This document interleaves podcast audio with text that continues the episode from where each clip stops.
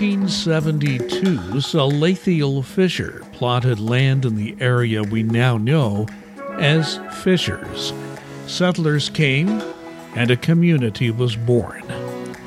In this series of podcasts, I will be exploring the history of our local community. Here is the latest installment. I'm at the Hamilton East Library in downtown Fishers, and uh, I am at the AV room, the AV lab, if you want to call it that. This is where people do video and audio recordings. It's all part of the Ignite as part of the library, and it's the, on the lower level. Not the, some people call it the basement. I call it the lower level. Uh, there are a lot of maker spaces here, lots of creation going on. I, if you ever come into the library, ask for a tour. The people here would be glad to give it to you to see what all is here, including this this AV room where we are recording. We're going to talk about the history of Fishers. It's part of our series that I have been working with the city of Fishers uh, to uh, produce. Cassidy Robertson has been very involved in this, as is Ashley Elrod, and Ashley is joining our podcast today. Welcome, Ashley. Thanks for having me. And uh, the people who are here with the history are the Kincaids, Randy and Gail Kincaid, and the Kincaid uh, family, of course, is involved with the, all kinds of history information of Fishers, but the Flanagan Kincaid House is a big part of Fishers history. So, Randy and Gail, thank you so much uh, for joining me today. Very pleased well, to be you. here. And uh, good to meet you for the first time. I'd yes. certainly heard about you, but uh, it's, it's great to meet you in person and have this discussion. I'm going to start the discussion just, just with this. And ask Gail to start, and I want Randy to kick in, but there's no question that this this house, that this the center of what we're talking about, is a very big part of Fisher's history. But uh, I think we need to keep in mind that it's called the Flanagan Kincaid House, and there's a reason for that. So, Gail, just kind of give me a short history of that house, how it became the Flanagan House and the Kincaid House, and how we got to where we are today. Uh, Peter Flanagan was a very successful farmer in this area. He was one of a group of the first white settlers that came in. He came from Lawrence Township, and his wife Nancy Mock. Um, at one point, the house was built anywhere between the 50s and the 60s. Census records that I've looked at indicate they were living in the area in 1950 with all of the children at that time. But 1960 is the most likely build date for the house, and at that point, there were two adults and uh, nine children living in this structure. Um, one had married and moved out, and one had yet to be born. Nine children, really? Nine children. Nancy That's amazing because I'm the oldest of six, and I couldn't imagine living. I've seen the outside of that house, and that, that's uh, that's just an amazing thing to know. So it went from Flanagan to Kincaid. When did that happen? Um, Cora Flanagan was the last of the Flanagans to live there. Her husband was the grandson of Peter and Nancy. When she chose to move in town after her husband Ingram died, she actually was good friends with my husband's grandfather, Loma, and his wife at the time, Hazel. And Cora chose to sell the farm and the house property and all that was attached to it to Loma. So then, probably in the early 30s, it became part of the Kincaid family. So, Randy, when you uh, think of the Kincaid house and all the memories attached to it, tell me what comes to your mind. The um, not a lot, only because I never went in the house until I was say 20 years old. Um, when I was growing up, the house was always rented to somebody, so that was kind of off limits. Uh, not a lot. Um, when I did go in the house, I was going, ew. because it hadn't been. It was. It was a very old house. It's a very yeah. old house. It's also very small. Mm-hmm. Um, it was not built with electricity or plumbing, so all those things were added. Um, and you can imagine when that was 1970ish something. When I was 20, the um, the wiring was exceptionally substandard, uh, and so was the plumbing. I've heard. Yeah, I'm going to I'm going to ask uh, I'm going to ask uh, Ashley just to come in here and, and lead the discussion for a No. I was just going to say, and that location at that time was uh, right there at 106th, just uh, west of Lantern, right? Right. Uh, right there, where just north of Cedia and uh, uh, Stanley. And uh, I, when I had first heard that, you know, it's hard to believe it's 'cause- because it is farmland right there, and uh, it's hard to believe there was a house there and all that was around it. And so, was the home the home was attached to the cattle farm that was there as well, or was the cattle farm kind of disconnected from the the homestead there? The house wasn't, well, I take that back. Uh, Uncle Bob and Uncle Bob, I have two, um, both lived there for a time. Yeah, for a time, uh, Loma had four kids. Um, my father-in-law Don was the youngest of all of them, and he had a twin who had a pig farm where Navient or Sallie Mae now is. Um, but Don's oldest brother Bob and his wife Frances lived in the house with their two sons for quite some time until they built a home in Fishers, which has now changed hands, and that's where the 116 um, apartments or condos are.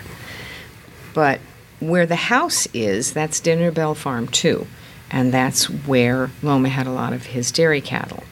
Where Randy and I live, that's Dinner Bell Farm One, which at a later point Randy's father had had enough of milking cows, so he decided he would raise Black Angus. And thus Right. started the Kincaids. Yeah, yes. the That's meat right. market. If you think of Kincaid, you think of the house, but you also think uh, of, of the meat operation. So that's uh, your family as well, right, Randy? Yeah, my Loma started that uh, originally down on Central Avenue downtown. Um, we have some old pictures of it, and I think one of the interesting things we figured out is that was run without any refrigeration. How did they do that? Uh, they use ice, Okay. um, but it hadn't been invented to a practical point. Yeah, people time. forget how much ice was used in those days for, to preserve almost anything. I want to ask one thing, and I'll, I'll bring Ashley in again, but I really uh, have a, a, a big memory of this because I started my blog in 2012, and I remember when the move was made of the house. That was a fairly big news story locally at the time. I couldn't actually follow because it was a, it was a, a labored long process. People were warned not to get in the way of the path of that move because it's a slow roll to get that moved from where it was to, to where it is today. I think it's on the other side of the interstate, if I remember correctly. So uh, I'm going to ask Gail and then Randy to talk about this. Your thoughts and feelings when the decision was made to move that house and how that move was handled. The initial uh, plan by Thompson Thrift, who owns the property, was simply to demolish it. And that was not uh, received well. And so there was a groundswell of activity, people wanting to save it. And I think they wanted to save the house because of what it represented. It's like saying, we don't like something in our town anymore, let's tear it down. No, this was something worth saving.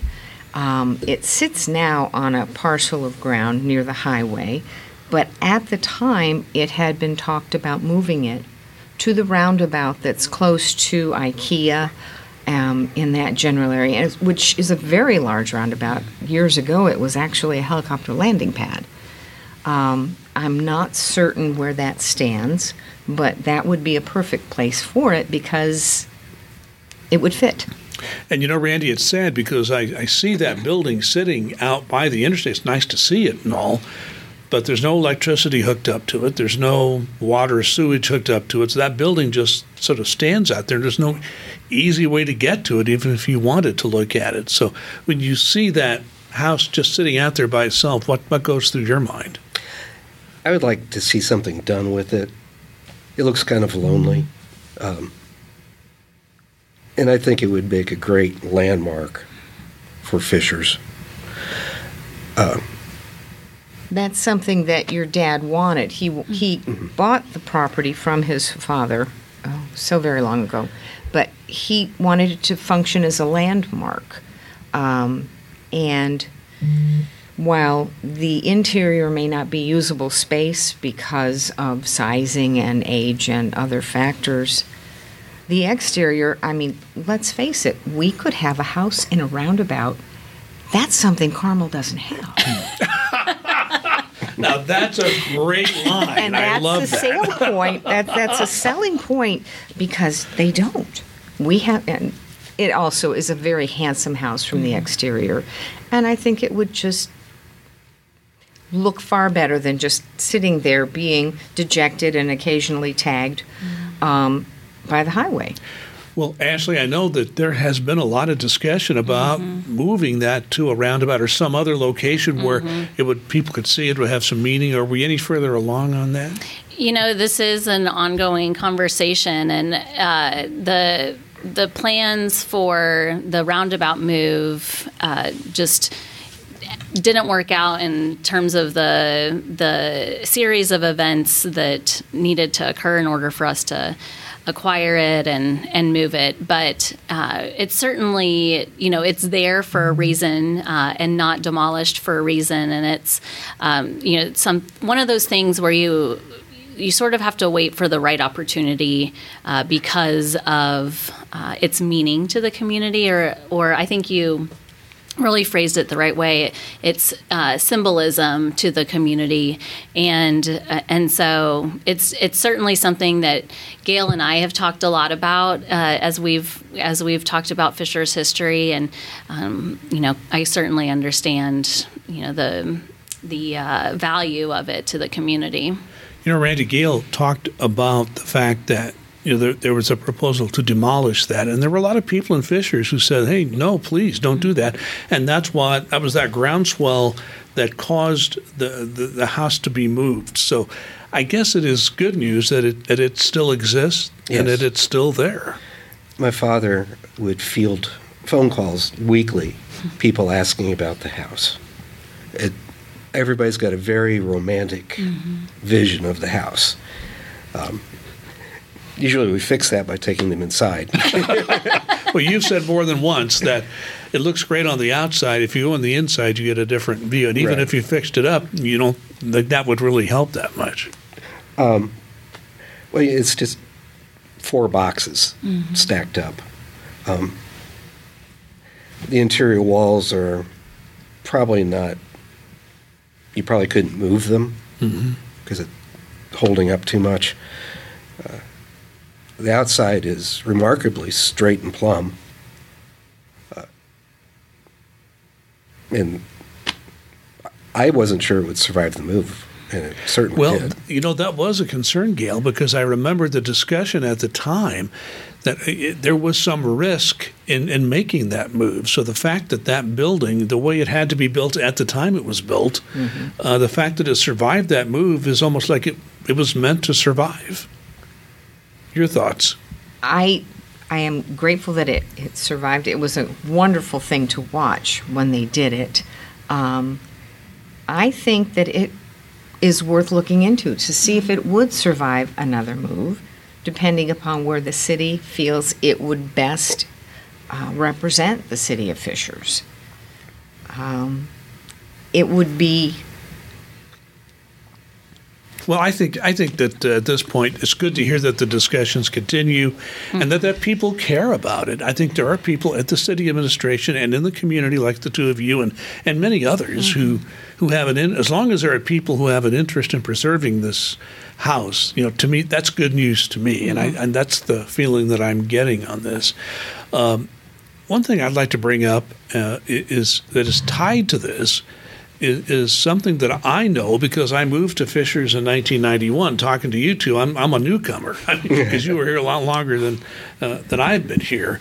But even when I moved here in 1991, that uh, that farming community was still a big part of it. If you go to HSE High School, the only high school at the time, and not nearly as big, there was a huge agricultural component. It's still there, but it was a really a big part of the HSE High School because there were so many farm families that uh, that attended the high school. Uh, I'm going to ask Randy to start first on this. Uh, I, I would like for people, as we celebrate this sesquicentennial, to get a feel for just how much agriculture is a part of the history of Fishers that people who have moved here recently would not know. Well, agriculture was everything. And all the businesses that were here at that time serviced the farms and the farmers, be it the grocery store, Reynolds Farm Equipment, the hardware store. Um, so farming was everything. Uh, obviously, we're growing away from that, but Well, yeah, I mean, there's some agriculture in the area, but we're obviously our, our economy is quite different now Yes. than it was then. Uh, although the school system with Wayne Township, there's still a lot of agriculture there. But Gail, I, I really do feel that there's. How would you explain to someone who is new to Fishers? They come to you and say, "I understand you know a lot about the history of Fishers. Talk about how agriculture formed this community community in the early days. How would how would you answer that?"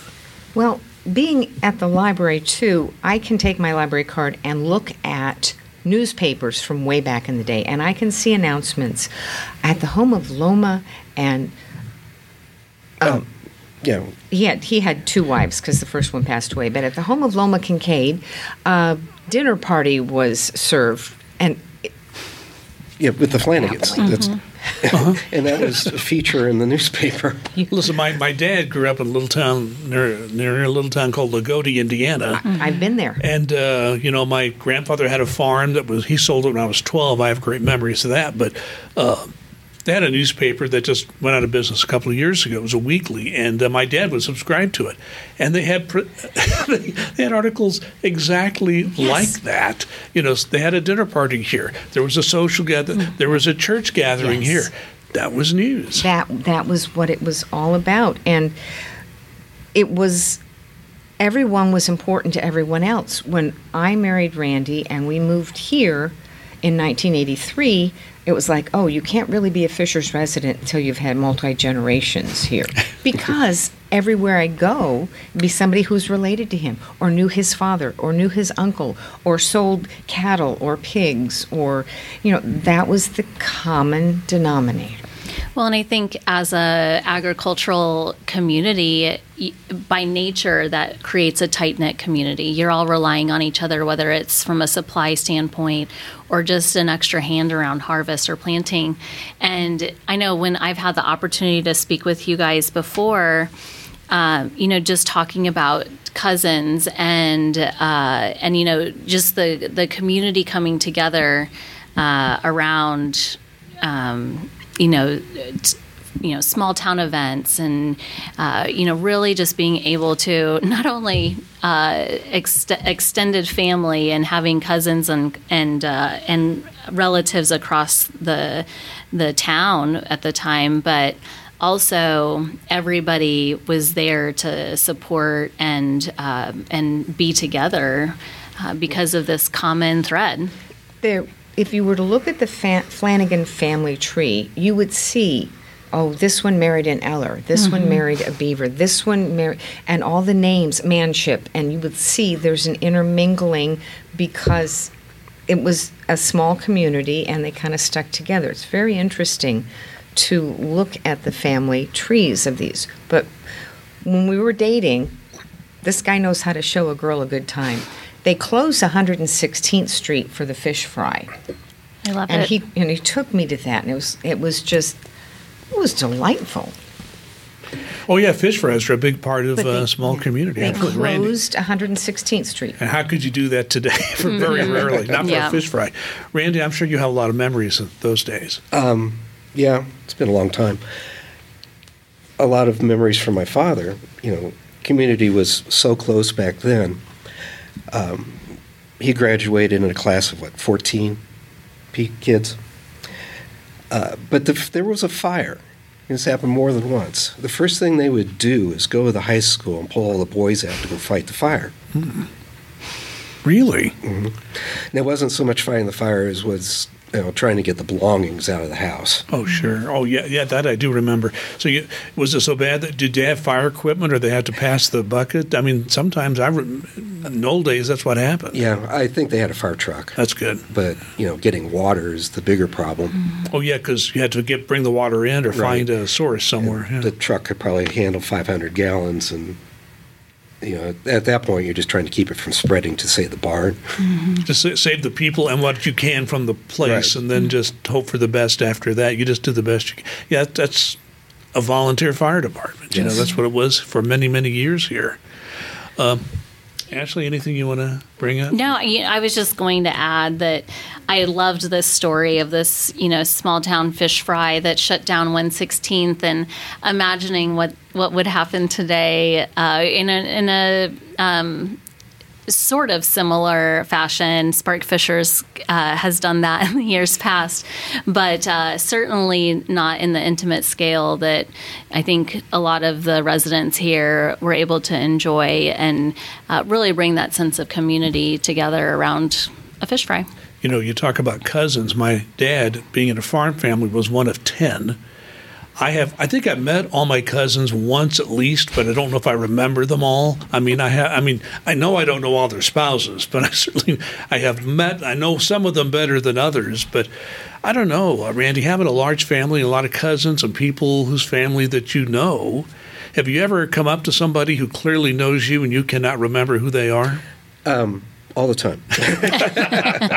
Who are you? How do I know you? Um, no, uh, as far as the Kincaid clan, um, also included the Dobbinspecks, the Hannas, the, the Reynolds, uh, not Reynolds, uh, the Rollins, Randall's. the Randalls.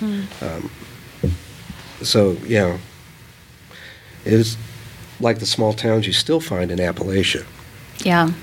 Well, and it's, you know, just hearing all these names, a lot of your listeners will recognize names of roads or even uh, subdivisions throughout the community. And what I think is really interesting, uh, my assumption or my hypothesis is that uh, not very many residents can connect these names of people who owned these. Uh, you know, tracts of land and uh, and probably farmed were uh, you know direct connections to these names, and so um, you know that's our hope with with this whole effort is to connect people to the history that um, you know Welchel Springs is you know from the Welchel family. And uh, and, and you know example there's so many examples of that throughout the community. And so uh, it's just fun to hear these names the stories behind those names and I know we had the opportunity to talk a little bit just about growing up in Fishers and uh, you know some favorite memories of it. And I think when we spoke, um, you know, you had recalled, you know, it was pretty quiet because there weren't very many people around, um, but that there were still some moments, the fish fry being one of them that you had brought up, but moments where the whole town would gather and. Um, and you know, just get in probably into some mischief around uh, on a Saturday night. Oh, I can, no, I'm sure that never happened, right? My dad told me one of the favorite things to do on Saturday night was to get your rifle, come to the grain elevator here, and shoot rats. I mean, that was a community service, actually, but Well, yes, that's a public service for Yeah. sure. Uh, you know, Reynolds Farm Equipment, you know, we've already talked about that. Just what a big name Reynolds has been in the history of Fishers. But, uh, you know, Reynolds started out as just a farm operation. They're much more than that now. And I, I had, about five years ago, I did a podcast with Larry Reynolds. And that was a, that was a walk down memory lane because he had a lot of stories to tell about the early days of Fishers, and they were some of them were great. Some of the he told me one story I'll share here is that uh, when when uh, Commercial Drive was first named, uh, you know you have to write out the uh, print out or whatever the sign that goes up to show people they're on Commercial Drive.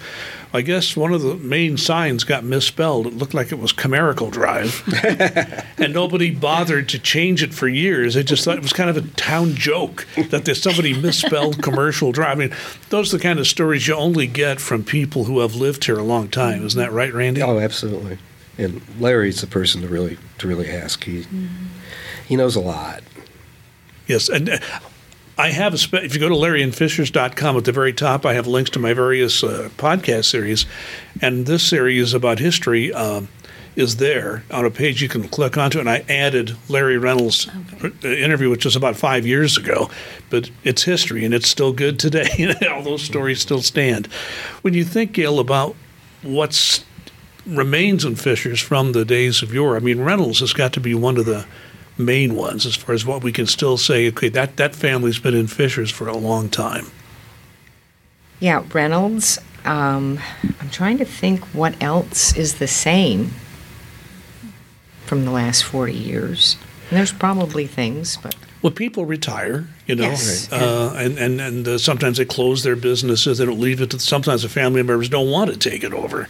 But Reynolds is an example of how the family has has kept that going. So a lot of the things that people remember, businesses or enterprises from the past, it's not that uh, they're they're gone for any other reason. The owner said, "Okay, I'm I'm retiring, and nobody else." Wants to take it over, so either I'll sell it to somebody else or I'll just close up shop, which is which is a story you hear a lot in a lot of small towns these days. I was trying to think of any businesses that were actually are still here that were here when I was growing up, like um, Archers Mm-hmm. And they retired. They retired. that's right. um, and the lumber yard Mm-hmm. where the burn camp is, boot camp is, uh, Manship Garage where they it was a garage they repaired cars. Um, my father actually brought the uh, the draft horses up to Fishers to get them shoed or shod on um, at Lantern Road, just north a little ways. Uh, that's where the blacksmith was. Isn't that something? Those were the days. You know, it's interesting that the first historical marker we received from the State Historical Society, what was it about? Grave robbers. And the grave robbing story and the reason the state took interest, and I'd like to hear more comments from any of you on this. The reason that the state took interest in that is that really started uh, the whole in, uh, the whole regulation of, of all that. The state had never bothered to regulate it until this grave robbing thing happened in Fishers, where they were providing the School of Medicine these, these bodies. And finally, the state said, "I think we need to regulate this." And and if it weren't for this grave robbing in Fishers, state would have waited a long time to, to have actually done that.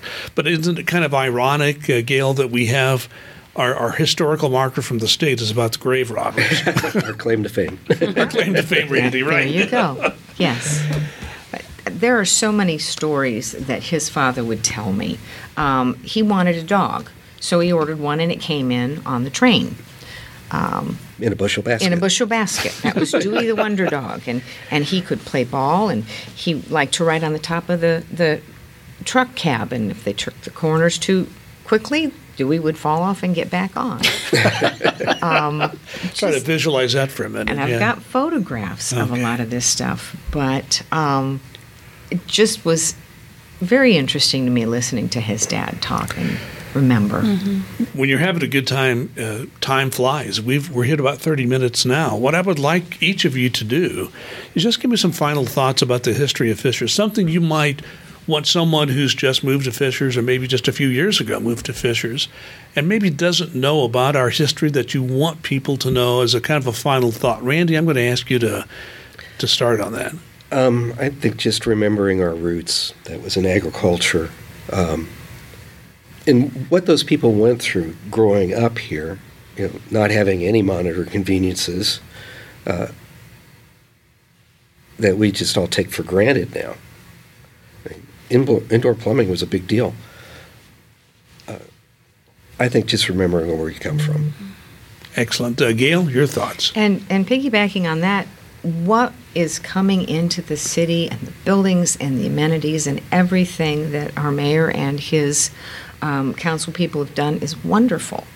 But it's only one dimension of the big picture, and with just new and shiny, there's no depth. We have to remember where some of the depth is too, and that includes older buildings or farming or older citizens. of which I now am one, whether I like it or not. Ashley, as somebody who was on the city staff, uh, your thoughts uh, to, to wrap this up? Yeah, I, you know, one of the things that has has struck me as I've kind of delved into Fisher's history uh, over the last uh, since the over the last year, really, is coming from our roots and uh, the farmers and the train and everything that kind of created the foundation of what Fishers is today. Um, is all centered around this idea of entrepreneurship, and I, you know, to me that it's really striking uh, because it is such a focus of our work to, today. Um, but when you look back, I so admire the entrepreneurial spirit of the farmers, uh, the Reynolds family, you know, creating mm-hmm. this uh, farming equipment uh, business that is, you know, they're one of the top, uh, the top John Deere uh, providers in the country, I believe. To, to date, and you know there were just so many examples of of this entrepreneurial viewpoint that I think is is uh, is goes very deep into Fisher's roots, and I think that's inspiring to me, and I and I hope that it can those stories um, of the past and today continue to be preserved, and that's part of this effort, so that future generations know what uh, what was built here. And Ashley, thanks to you and uh, your staff member Cassidy Robertson for putting this series together and for putting this podcast together. Uh, Randy Kincaid, uh, thank you so much, history there. And Gail, you're such a student of history of Fishers. Uh, we could probably talk a lot longer, but we just kind of scratched the surface here, and I hope we can enlighten some people on how where Fishers came from. So to all three of you, thank you very much for your time today. Do you have a second? Oh, sure, Thank Randy. you. Yeah, this probably will indicate how much things have changed. My grandfather bought land out here at about $100 an acre. Okay. He thought my dad was nuts when he paid my grandfather $200 an acre. Doubled his money. Right. Um, but, you know, compare that to what land's going for Oh now. my gosh. Yeah, So I- would- Shows you how much It's things You have to put unbelievable. so many zeros behind that now that it's uh, yeah that's a great point. Thank you for adding that too, Mm-hmm. and thanks again for all three of you being with me today. It's been a joy to uh, have this podcast with all of you. Thank you, Larry. Thank, Thank you. you. Thanks for listening to this special series of LarryInFishers.com podcasts, all about the history of this place we call Fishers on the occasion of our sesquicentennial. Thanks for listening. Please be safe and be kind.